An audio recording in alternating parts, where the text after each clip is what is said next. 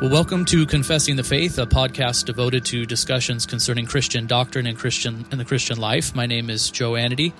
I serve as pastor at Emmaus Christian Fellowship Church in Hemet, California, and I'm joined today by Steve Martin, who is currently serving as the coordinator for the Association of Reformed Baptist Churches of America, which I will from now on refer to as ARBCA, uh, because that's quite a mouthful. But uh, Steve, I do want to thank you for taking the time uh, to have this conversation with me today. I really appreciate it. Joe, it's my privilege. I've been looking forward to it. And uh, I asked Steve if I could interview him, uh, really with this objective in mind. I wanted to give the people of Emmaus Christian Fellowship a glimpse into ARBCA. Um, associationalism is nothing new to us. Uh, well, it's fairly new, but not brand new to us at least. We've been a part of the Southern California Association of Reformed Baptist Churches. Uh, we call it SCARBC for short uh, for over a year now, and we've really come to value and enjoy the relationship that we have with those churches. Um, but when we joined SCARBC, we did so with the intention of considering ARBCA once we had experienced associational life on the local level for a while. Um, uh, SCARBC and ARBCA are not formally connected, but most of the churches in the local association are also in the national association. We'll talk more about that in a little while. Um, but we've been hanging around ARBCA for a while now. Um, I've personally been to three of the last four general assemblies. Um, I've also been to the School of Church Planting that ARBCA puts on I, when it was offered in Arizona. Russell, one of our elders, attended another School of Church Planting when it was in Ontario, California. I wish I would have known that that one was coming up. I probably wouldn't have gone to the one in Arizona, though I did enjoy my time with those brothers out there. Um, our eldership's been tracking along with ARBCA for a while now. We've given careful attention to the Confession of Faith. We've also been reading the ARBCA position papers. And uh, we've been talking about the possibility of joining ARBCA openly with our congregation for a little while now. And the thing I'm trying to say here uh, to get to the point is that uh, the eldership of Emmaus does believe that the time has come for us to take the steps towards pursuing membership in ARBCA. And uh, one of the things we need to do is really bring the congregation along. Um, it's challenging as a pastor to go off to these general assemblies to really enjoy the fellowship there and the whole experience, and then to try to find a way to communicate all of that to uh, the local congregation. It could be a really challenging thing. So this is an attempt at that. And uh, so, Steve, with all that said, I do appreciate you taking the time to do this because I think it will be very helpful in giving our people a glimpse into ARBCA and the inner workings of, of the organization. Um, but, Steve, I think it would be good to simply uh, ask you to, to begin uh, by telling us a bit about yourself, your, your background, your testimony, and the position that you currently hold in ARBCA. Would you mind starting there? No, that's actually a wise place because I, I walked in your shoes. Um, I was saved as a junior in college in the Midwest in 1969. Um, I tell people that the Earth's crust had just hardened so you could walk on it, and you can read about 1969 in history books. But if you're my age, you appreciate the movement of the Spirit of God on college campuses in the late 60s and early 70s. And I was converted and um, I was afraid to graduate because I was afraid I'd have to do something with my life and I had no clue what to do with my life. And um, being converted by the grace of God gave me meaning and purpose, and a whole lot of things changed. I went on staff with Campus Crusade for Christ, served in Southern California for a couple of years, and then in the Midwest while I was on Campus Crusade staff and studying my Bible, particularly the book of Romans, I came across the doctrines of grace and it confronted me. And I struggled with it for a couple of years and finally came to affirm them wholeheartedly. Had to leave Campus Crusade over the doctrines of grace. And then um, when you come to see the doctrines of grace, a lot of things begin to change and there's all kinds of implications that takes years to work out. What does this mean for worship? What does it mean for evangelism? What does it mean for having a whole Bible? What does it mean for holiness and things like that? So it took me some years from 1976 until probably uh, my final year in seminary, 1981, that I um, was really wrestling with what do you do with these things. And then finally, was there anybody alive today who believes these things? Because I didn't know a single person. I didn't know didn't know a single church. Mm. And I would ask Presbyterians, and they say, "Well, they're all dead." Like Spurgeon or something like that. But um, in the grace of God, someone gave me Martyn Lloyd-Jones' biography, Volume One, he died in 1981. And here was a man of God who saw things working of the Spirit of God that I'd only dreamed about, not, not had not experienced. But I saw that God was still using people today. That Calvinism was not the, the greatest form of total depravity, but that it was um, a position that could be that was biblical, honoring to God, life changing. And I was very small, and God was really big, and that's a good place to go forward. I um, signed on as an assistant pastor at a church that claimed to be Calvinistic, but um, the pastor changed his views after a while, decided to go with pragmatism, whatever got you biggest, quickest was right, and anything that was doctrinally precise or careful was to be eschewed or set aside. And but he left to go into missions work, and I became the senior pastor and began to try to put a foundation of doctrine underneath the um, all the good things they did for, for, the only reason because Mr. Big told them to do it, not because they saw it was biblical. So um, I began to reform that church in 1985 and um, reached a crisis through some parachurch workers who didn't like the doctrines of grace and were also pragmatic. And we began a new church in 1989 and joined ARBCA, or what was then RBMS, in 1990 we didn't want to be a one church denomination. There's a danger if there's nobody else around you who is on the same page. Um, Baptists used to have a hierarchy of the Trinity, the deity of Christ, and independency. Right. And right. that was their doctrines. And they'd fight you tooth and nail for each of them. Um, but independency, as I experienced in my parachurch days, can lead to you have no um, accountability to anybody the pastor's the pope, one man rule. Um, it's easy to be a one man ruler. The trouble is, you have to wear all the mistakes you make, and your people have to wear all of your mistakes. As I tell some young pastors, would you want to raise your children without your wife? Mm-hmm. And I said, you need elders, you need people around you to help you be a faithful minister of God. So um, when we formed as a confessional church in 1989, we we found I had found other people who hold to this Dear Baptist Confession, and it's more than just the five points. Um, it's a full-blooded confession, and that's important. I think J. Gresham Machen, who's a hero to Protestants for different reasons, um, said back in the early 1900s when asked why he wouldn't why he was a champion of fundamentalists but wouldn't call himself a fundamentalist. He said, "Fundamentalism is too small a ledge to stand on as the waves." the acid waves of modernity crash on the shores of America. You need full blooded confessionalism to stand true. Well put. And so I thought, well, exactly. So we didn't want to be a, a church of um, fighting fundy five point Calvinists. We wanted to be have as much hold on to as much truth as possible. Right. Right. And I, I know this is kind of a long answer, but one other point I can give here is. Uh, a pastor or a church that embraces confessionalism has a bigger bullseye on your forehead, on your chest, and on your back than you did before. Because let's think strategically. Let's think outside of our little box. If I'm the devil, and I'm not, but if I was, I would go after confessional churches first and hardest because big mega churches are giving away the truth as quick as they can to fit into the culture. Mm-hmm. Hi, we're just like you guys. Come and be with us. But confessional churches are trying to hold on to as much truth as possible, preach it to whoever will come, teach it to their people, help their men get it, their wives get it, their kids get it. And that's a greater long term threat to the devil than these bigger churches, which are much bigger but hold to practically nothing. So um, we saw that a spiritual battle was real, but we wanted to hold on to as much truth as possible for the sake of the Christian tradition, the Christian heritage what are we going to pass on to our kids? Right. Right. So, as, as I hear you talk like this, Steve, um, can you hear me okay, by the way? Perfect. Okay.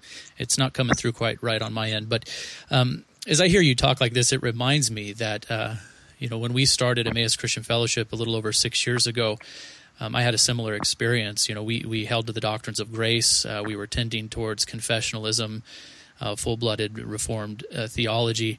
Um, but we felt like the only people on the planet. Also, uh, we really felt isolated, and so what a nice thing uh, to be able to sit here with you six, a little over six years later, and to hear you talk this way, and it, for it just to res- resonate uh, with me to say Amen uh, to all the things that you've just shared.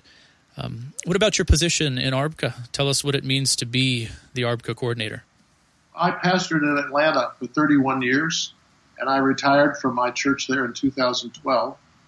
I was asked by other churches in Georgia when our church began in 1989. There were no other confessional churches in Georgia, Alabama, Tennessee. There's one in South Carolina, none in Florida. We were the Lone Rangers, and if we didn't have a phone, I wouldn't have fellowship. And over the over time, by the grace of God, uh, nine churches popped up. Uh, like I noticed last week, we had a rain here in Texas, and there was mushrooms growing the next morning that weren't there the day before. And they're like mushrooms after a warm summer rain. We've God popped up Reformed Baptist churches, confessional churches around Georgia, and these men said, you know, you had a hand in all of our churches to some degree. You were our great encourager. Why don't you do it full time, and we'll try to pay you something. So I was the state coordinator, such as it was, for a couple of years, and then ARBCA asked me to become the national coordinator, and I was glad to do it. Um, I counted a privilege and kind of pinched myself. I view myself as having a ministry like Barnabas of not being a big fish, but encouraging other people. What do you do? Uh, what does your week consist of? Um, what sorts of things do you do on a yearly basis? Okay. Well, as the coordinator, it's my job to, um, as I view it, to dig trenches between churches. Uh, George Whitefield said there was things going on during the Great Awakening in different churches, and he didn't do much except build dig the trenches that connected churches so they could communicate with each other and cross pollinate. Uh, I meet with pastors for lunch, take them out to lunch, buy them a cup of coffee, listen to what's going on, give them a book. You know, reform guys always like books. If you give them a book, be your friend for life.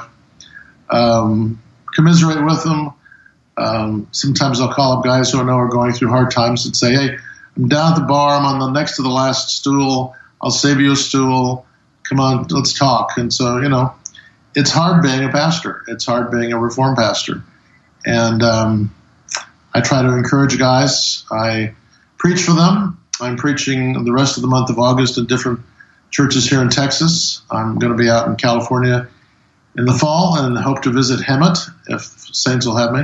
Mm-hmm. Um, try to um, explain ARBCA to new churches. Like um, in Georgia, there was a fraternal of 15 Calvinistic Southern Baptist pastors who met monthly, and I would meet with them. Met every once a month for four years. Gave them free books, listened to them, talked to them, ex- tried to explain confessionalism to them, help them be a resource. Um, I had no authority, but I had lots of opportunities. So um, my job is like that today. I have very little authority, but lots of opportunities. Sure. Would you help us understand something of the history of ARBCA? Um, you know, we're, we're brand new to this, and uh, I, I, know there's quite a rich history there. And to be honest, uh, you know, as a newcomer, it was a bit intimidating to try to understand uh, where all of this came from. Uh, but help help us understand better uh, how ARBCA came to be. Well, to go back and church history can be either boring or exciting depending on who you are and who's teaching it, I suppose. But um, after World War II, there was a resurgence of the doctrines of grace. Um, it had fallen in hard times from roughly the Civil War to World War II, from 1860 to 1945. But after 1945, God seemed to be working. Men were studying their Bibles. There was a resurgence, particularly among Baptists, of the doctrines of grace. And uh, so these Calvinistic churches began, some of them began to discover the confession. It's like, where have you been all our life? We didn't know the mm-hmm. confession existed. In fact, when Spurgeon became pastor of his church in London, one of the first things he did was reproduce the 1689 confession because it had just fallen out of use. It wasn't refuted, it was just kind of forgotten. And so he held up the confession and said, Hey guys, we don't need to have a new systematic theology by a Baptist by a Baptist um, theologian every 20 years. Why don't we just be faithful with what we've already got? Stad water, like a chia pet, only this is much more powerful. Anyway, I bet you haven't heard that illustration with the I have not. No, no, that's good though. anyway, anyway, um, and as more and more churches began to adopt the confession, there was a concern for mutuality. Okay, um, there's a couple of churches in the same area can support a missionary to send someone to Colombia, South America, like Stan Line went back in the 60s.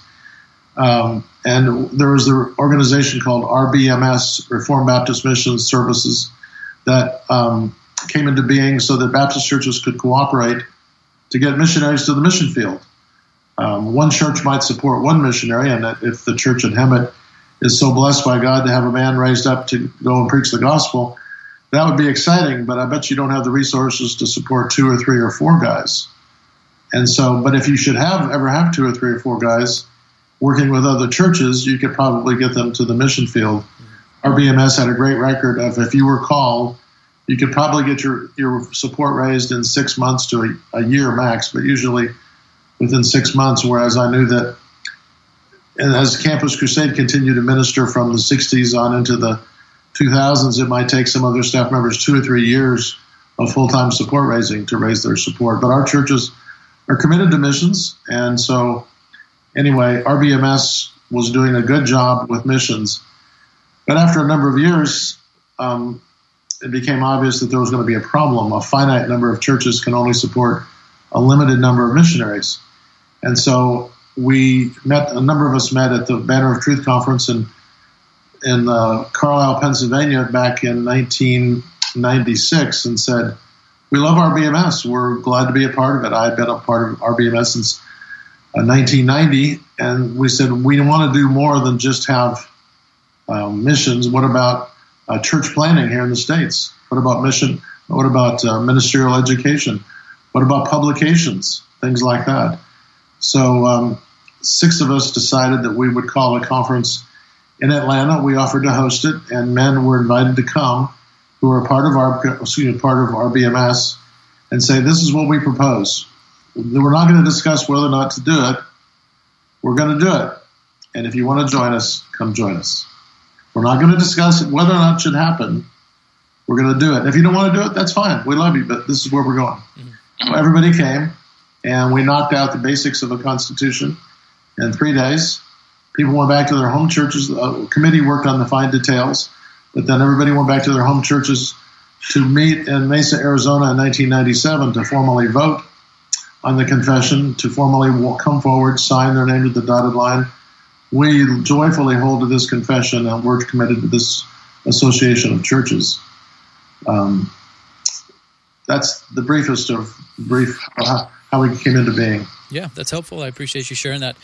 Um, I have this question written down, but you've already begun to touch on it. Um, but I think I should ask it again, and maybe you can add to uh, what you've already said. Why do you believe in associationalism as opposed to radical independency on the one hand, or maybe Presbyterianism on the other hand. Um, what would you say in response to a question like that? I think there's a couple of good answers. It's, a, it's an important question. Um, first of all, radical independency believes that each local church is an entity uh, in and of itself and really shouldn't have much to do with other churches.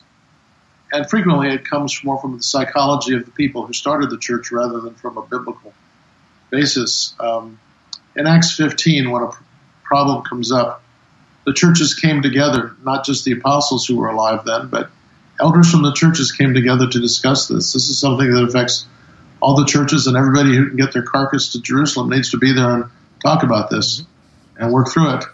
And then the apostle Paul would um, address more than one church in his letters and say, well, greet the church in Hierapolis for me and most Bible students believe that the book of Ephesians was a circular letter because the Greek um, to, to the Ephesians uh, at the very beginning isn't in many of the manuscripts. It was perhaps attached to some of them, but um, it was a letter meant to be read in all the churches. There was a connectionalism.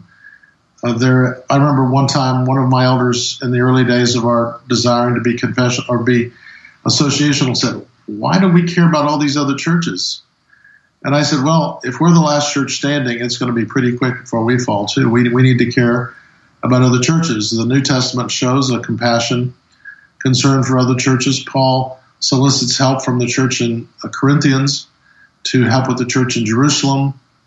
Um, I think the confession itself teaches that in Scripture, uh, communion is not simply the Lord's Supper, but holding fellowship together treasuring fellowship in ways that Americans are still kind of strangers to.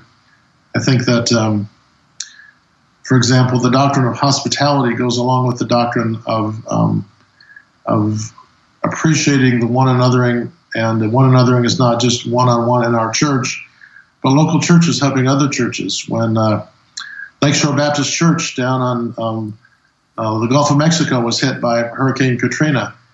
Um, First Baptist Church of Clinton, led by Fred Malone and Mitch Axum, led the, spearheaded the efforts to help those people rebuild.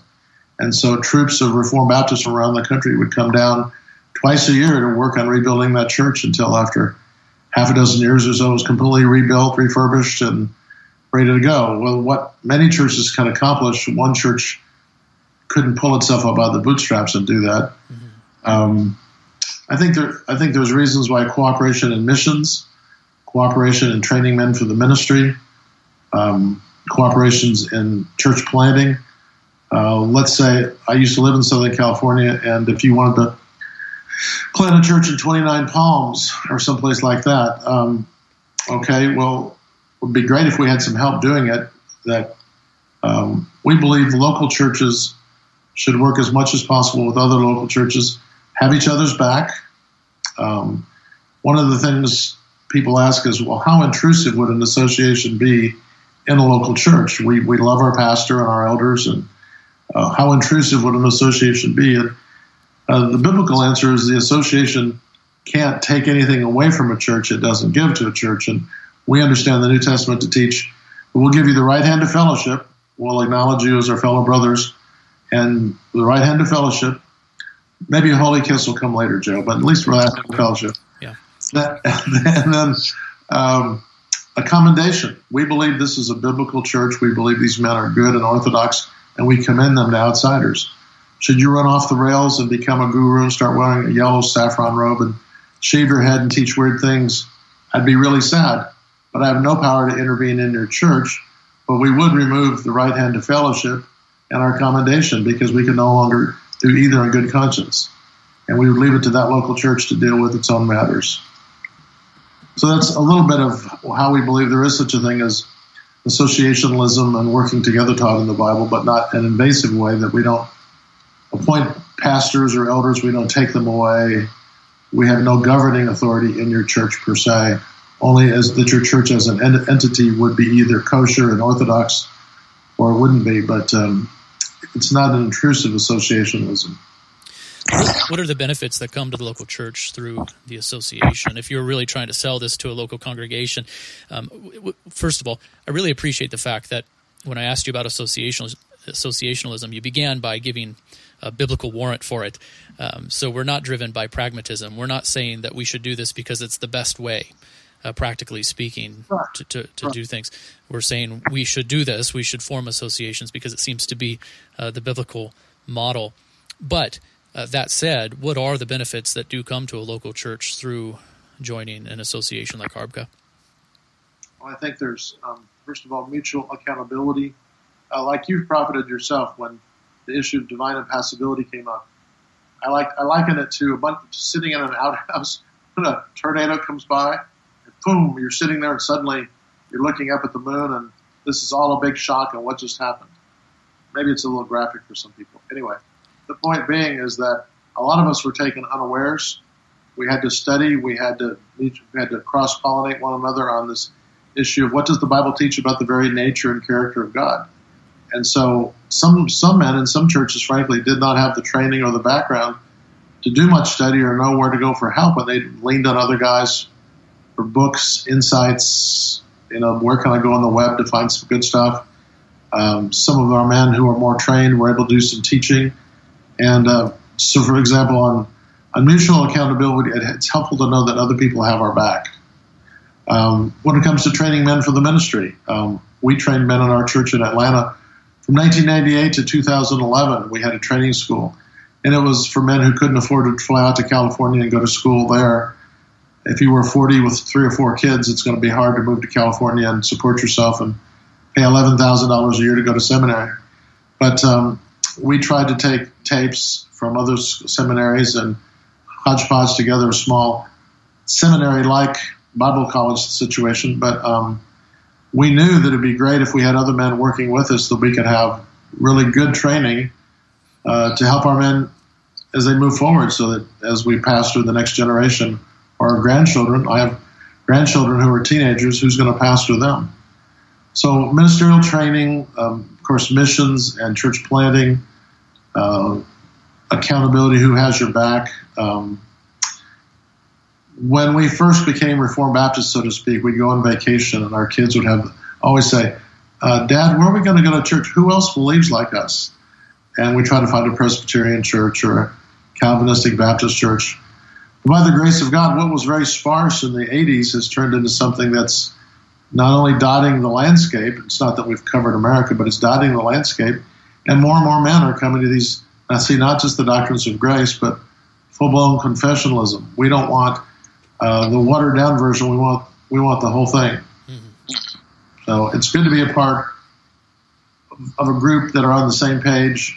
You can help each other, watch out for each other.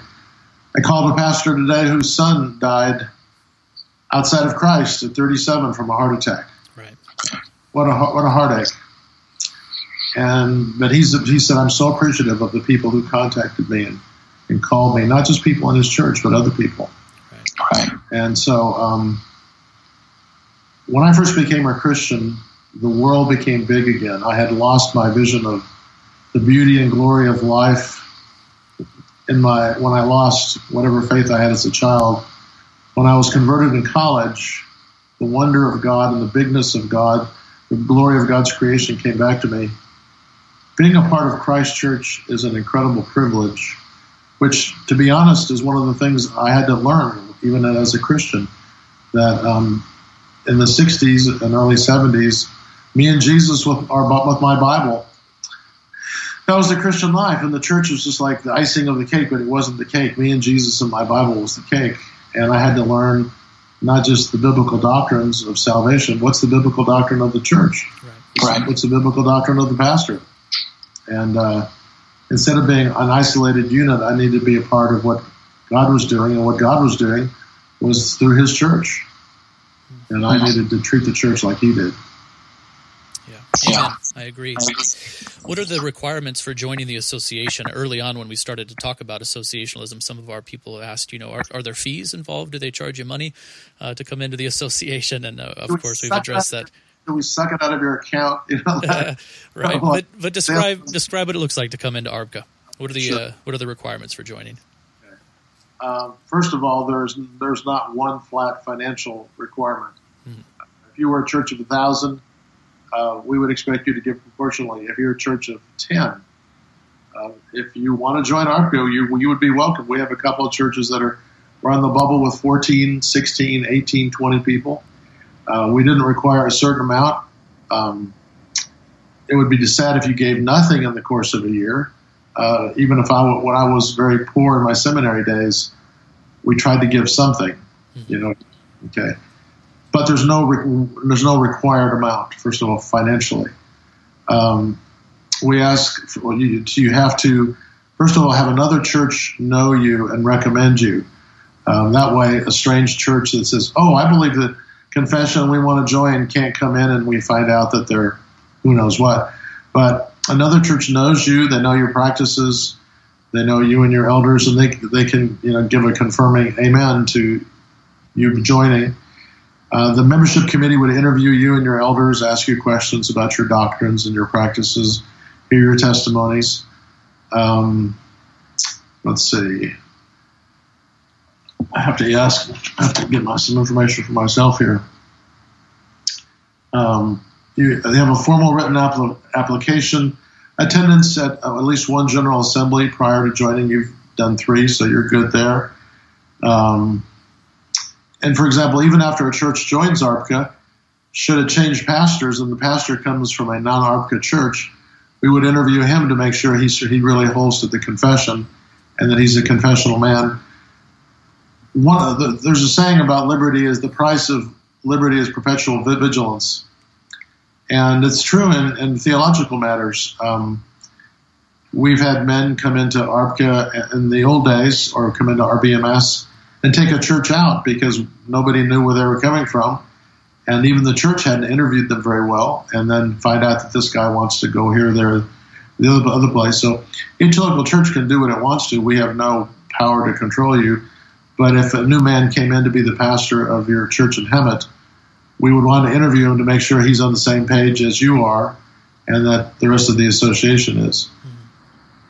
Yeah, so obviously the the the, um, the confession uh, plays a really large role uh, in, in ARBCA. Um, the the association requires full subscription, or I've heard also the uh, the, the term strict subscription. I'm not sure which is the uh, official terminology of full full. full. Yeah. Um, and some hearing this, especially those who come from more of an independent background, might be asking the question: Well, why?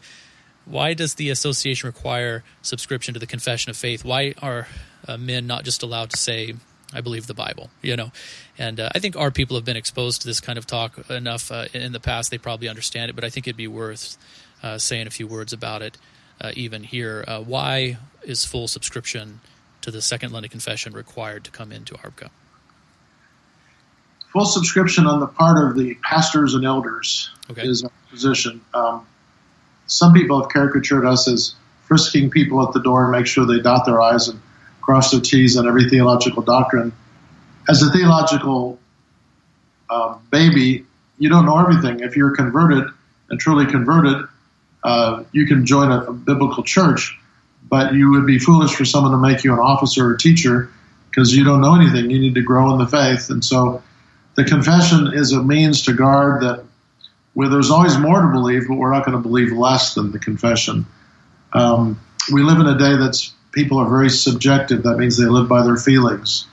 Um, you know, people people get some of their theology from the radio and TV, and oh, the feeling's gone. I guess we're going to have to get a divorce.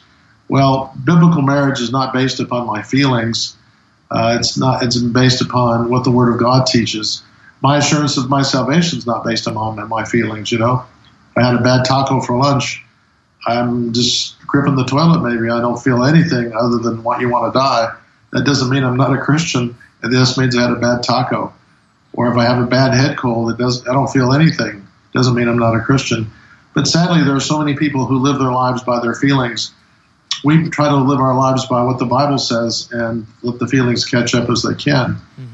And one of the ways we can do that is hold to the whole confession now, again, we would expect uh, your elders and pastors to hold to it. Uh, laymen can play catch up, so to speak, and they'll know in your church, we believe a lot of things, but you're going to hear things in line with this confession. And it may take time for people to catch up. You know, I knew people who, the Lord's Day, really? I mean, I'm doing good to go to church Sunday morning at the Lord's hour. What do you mean, the Lord's Day? A couple years later, as they mature, they go, The Lord's Day is my favorite day. It's my one day to to keep my sanity. It's the sanity saver day. Or some people struggle with definite atonement, or they struggle with who knows what. But it takes time to mature and study the Bible and say, I'm placing my mind in submission to the Word of God. And we're trying to say with the confession, here are things that have been hammered out for hundreds of years. Here's a place that you can have as a sure foundation. You don't need to keep digging it up and re examining it. Was this really true? You know, is Jesus really God? Is there really a Trinity?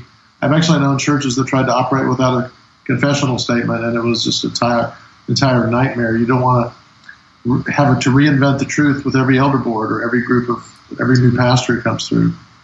Um, one of the things too that is true among Christians and Christian leaders, our association is based upon common commitment to the truth of the Scriptures as written down in our confession. We, believe a lot of other things, of course, but minimally to what's in the confession.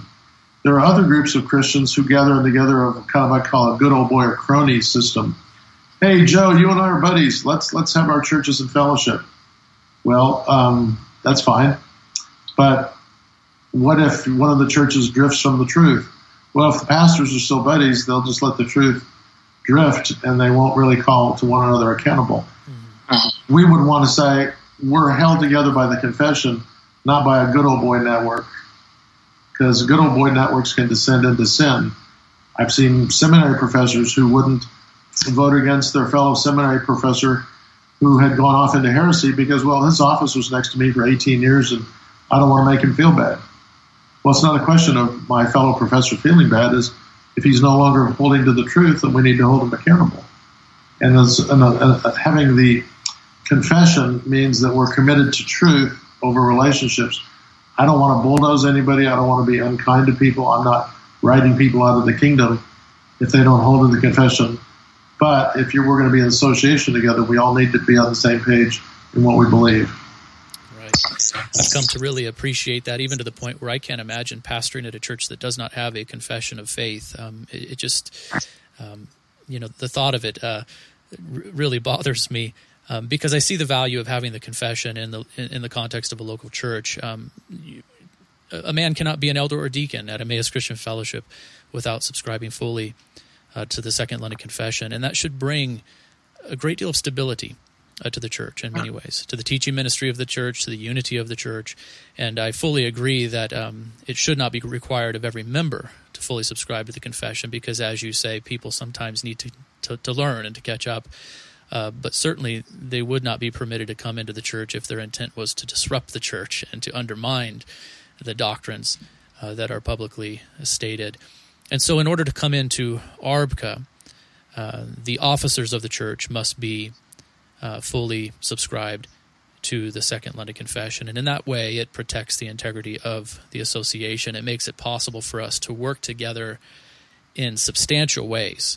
Um, and, and that's what I love about ARBCA is that it's much more than just a uh, pastor's prayer fellowship, let's say, you know. Um, uh, you had a different term for, for it, and uh, I appreciate that too. But um, yeah, there's something robust going on in ARBCA that I'm really drawn to personally, and so are our elders. Let me tell you, I pastored a church for, for, as the senior pastor for four years and as the associate for four years. So a total of eight years, I was in a church that had a ten sentence, a ten sentence statement of faith, uh-huh. and every parachurch ministry in the world was in that church, and there was battle royals every week. Right because the agendas, there are so many agendas. You let your kids eat white sugar. You don't put your kids in the, you don't put your kids in Christian school or homeschool. You don't vote Republican. How can you call yourself a Christian? And people would get in fights and arguments, and it was, and people would come back from a charismatic seminar with healing hands, and they're going to fix everybody in the congregation. And it was one nightmare after another. And one of the things we noted, besides the fact, well, we noted at one of our first business meetings at our new church once we had the confession. It wasn't anything like the business meetings in the Three Ring Circus Church because there weren't 40 agendas with each person's personal thing being put forward. Christ was the story. The confession talked about his agenda, and that's all we wanted to support. Right. Yeah, I've, I've heard the phrase over and over again that doctrine divides, but Jesus unites or love unites or whatever. Uh, there's different versions of the the same uh, um, you know phrase. It's not that's not true in my experience. Actually, uh, clearly uh, defined um, and clearly communicated doctrines, such as are contained within a confession of faith, uh, make unity, deep unity, possible. Amen. Yeah. The phrase "doctrine divides" is not true. Heresy divides, but mm-hmm. doctrine gets a bad rap for pointing it out. Yeah. Amen. What is the relationship between the local associations that exist around the country and ARBCA? I thought we should probably address that. We've really enjoyed our time in SCARBC. Um, you know, it, we we live close to these other churches, so we get together every three months for quarterly gatherings. Um, it's really been wonderful. Uh, but what is the relationship between these smaller uh, local associations and the national association called ARBCA? That's a good question. We had our state association in Georgia Georgia Association of Confessional Baptists, GACB. Sounds like you're clearing your throat when you say it. and you SCARB, BC, and you got Texas area, TARB here in Texas. Um, I, I, there's not a unity exactly because I think we're all they're all a work in progress. Uh, they're all trying to figure out, okay, what are we going to do? I think long term, to be honest, if God is merciful and we continue to develop and grow, is that the future will be in the local associations because um, there are guys that I would only see at national associations once a year, and he might live in across the country, and I wouldn't get to see him. So we're probably not going to fellowship and hold each other accountable or trade stories or whatever. I couldn't be available if he had a real need. But your fellow pastors in the geographic area are going to be uh, the ones that you can really connect with. Like in Georgia, we had a a pastor's fraternal in the spring and our general assembly in the fall. Churches were all within driving distance. They might be four or five hours away, but you could do it. And um, I saw that we saw that as probably where it was going to go in times to come. And recently, there's been an association started in Louisiana. They've got seven or eight churches, and there's one started in the uh, Ohio River Valley, and then um, we had the one in Georgia. There's one in Texas. Um, I think it's just a matter of time as churches grow. More and more will be regional. Our state association did not have identical constitution, pretty close to identical, but not exactly identical constitution. But um, we, I, I, thought of us as really kind of a subset of ARBCA. But they were, you know, they weren't legally joined. Uh, there were churches that were members of our local association that were not members of the national and um, they couldn't see themselves going to national assemblies, and they didn't have the money, frankly, to travel. And I think they liked just having a spend a tank of gas and go to fellowship meetings. Mm-hmm. So, so um, anyway. Well, the advice given to us when we were talking about ARBCA and SCARBC was to start with the local association. I think that was really good advice. Uh, yeah. You know, you need to build substantial relationships with the churches that are in close proximity to you and then to consider the national. Uh, you know, from my perspective, I, I, mean, it's it's undeniably true that there are more uh, resources coming together in the national association. Therefore, there is the possibility of doing more in regard to missions and church planting, and uh, you know, uh, starting up a seminary. I can't right. imagine any local association pulling that off, uh, beginning a seminary on their own. Who knows? Maybe it'll happen sometime, but. Um, I think it was very good advice to begin with the local, but we do see the value of the national too in order to partner even in more um, grand endeavors. Uh, so very much looking forward to the possibility of it. Uh, you know, I'm hoping uh, that we will uh, be ready to apply for membership in ARBCA uh, by the next General Assembly, which is in May. Is that right? We moved into early May because we're meeting in Fargo, North Dakota. Mm-hmm. We didn't want to jump from ice floe to ice floe, you know, to get across. Yeah, yeah, that's going to be quite a trip up to Fargo, North Dakota. Um, but looking forward to that very much. We'll see what uh, the people of Emmaus think. I'm hoping they're going to listen to this and then offer feedback uh, to the eldership. That's my prayer. Um, but we're excited about the possibility. Uh, would you describe the process for joining the association? Uh, I think you already did that actually, um, kind of in passing. Uh, you need a sponsoring church, right? You need a sponsoring church. You need to fill out a membership application form. You'll be interviewed by the membership committee, which which goes over each membership and each examines each local church. The sponsoring church will have to be a church that knows your practices. They they've been with you, that you don't handle snakes on the side or something. You know that right. they, they, know your practices, and um, you've you've attended more than one general assembly already, so you know what you're getting into in a sense. So that would be it. Um, like I said, you need to be interviewed by the membership committee. You need to fill out an application form ahead of time with all the main data. Uh, another church needs to say, "Yeah, we know Joe. We know the church, their doctrine and their practices. They're with us." And then make the application. I think it needs to be 90 days at least or more before the GA. So perhaps trying to get it in by the end of the year would. And you can look at the data. I'm sorry, it's not in front of me, but making sure that you don't miss it by a deadline or something. Sure. Yeah, I think um, I think there are five men on the membership committee, um, yeah. and three of them are Southern California pastors, if if I'm not mistaken. Steve Marcadant, right? right. Jason Walter, and also Jeff Massey. Uh, yes. Uh, so we're in close proximity with uh, the majority of those men. So, um, but I appreciate you stating these things, Steve, for our people to hear and um, for taking the time to record this podcast with me. I think it will really be beneficial for our people to get more of a feel of what it means to apply for membership in ARBCA, and we are really endeavoring to bring, bring people along uh, so that they're informed as to what we're doing here. But uh, yeah, thank you very much, Steve. Appreciate it. Joe, I admire your creativity and your techno ability here. Back in the day, you know, um, having a phone conversation with somebody long distance was a buck a minute. Is that right? minute. You didn't have long conversations.